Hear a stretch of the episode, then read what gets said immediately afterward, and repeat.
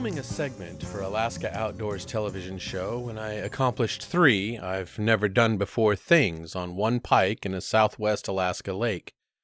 It was a windy day, too windy to fly fish, too windy to film.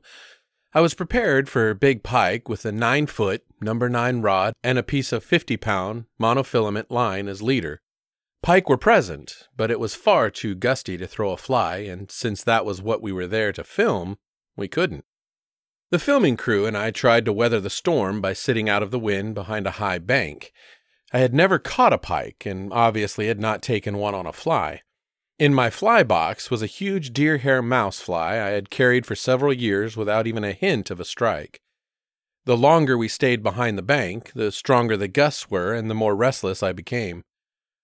More to be doing something than actually fishing, I set up my rod and put on the old deer hair mouse.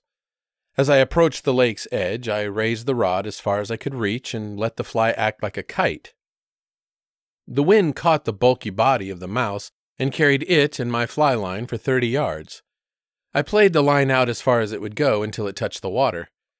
The moment it settled on the surface, it was violently attacked by a mouse hating pike. I yelled, Fish on! as loud as I could, but the wind grabbed my words and sent them sailing unheard across the lake. Battling the old Ice Age survivor to the lake's edge, I continued yelling for an audience, but the film crew could not hear me above the wind. My first pike lay in shallow water among some reeds. I bent over to remove the hook and remembered their sharp teeth. Not wanting to end up as a casualty, I caught the leader three feet from the fish's mouth and began to pull the fish to shore.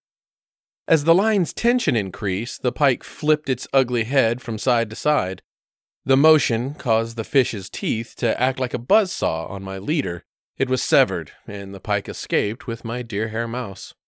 I tried to explain to the filming crew what I'd done, but they wouldn't believe me.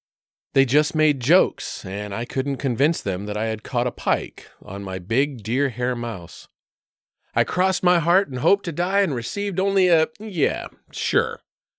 I'm telling you, I got my deer hair mouse fly out in a 50 mile an hour gale, perhaps the world's singular northern kite fishing event. It was taken by a hungry pike, and I brought him to shore where he escaped with my fly. Honest.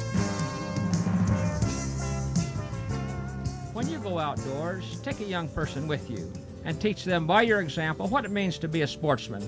Behind the wheel or in the boat or on the road or in the lake, take the high trail and practice ethics of fair chase. Goodbye and good luck. May God bless you in the land of the midnight sun and may your days be happy and long in Alaska's outdoors.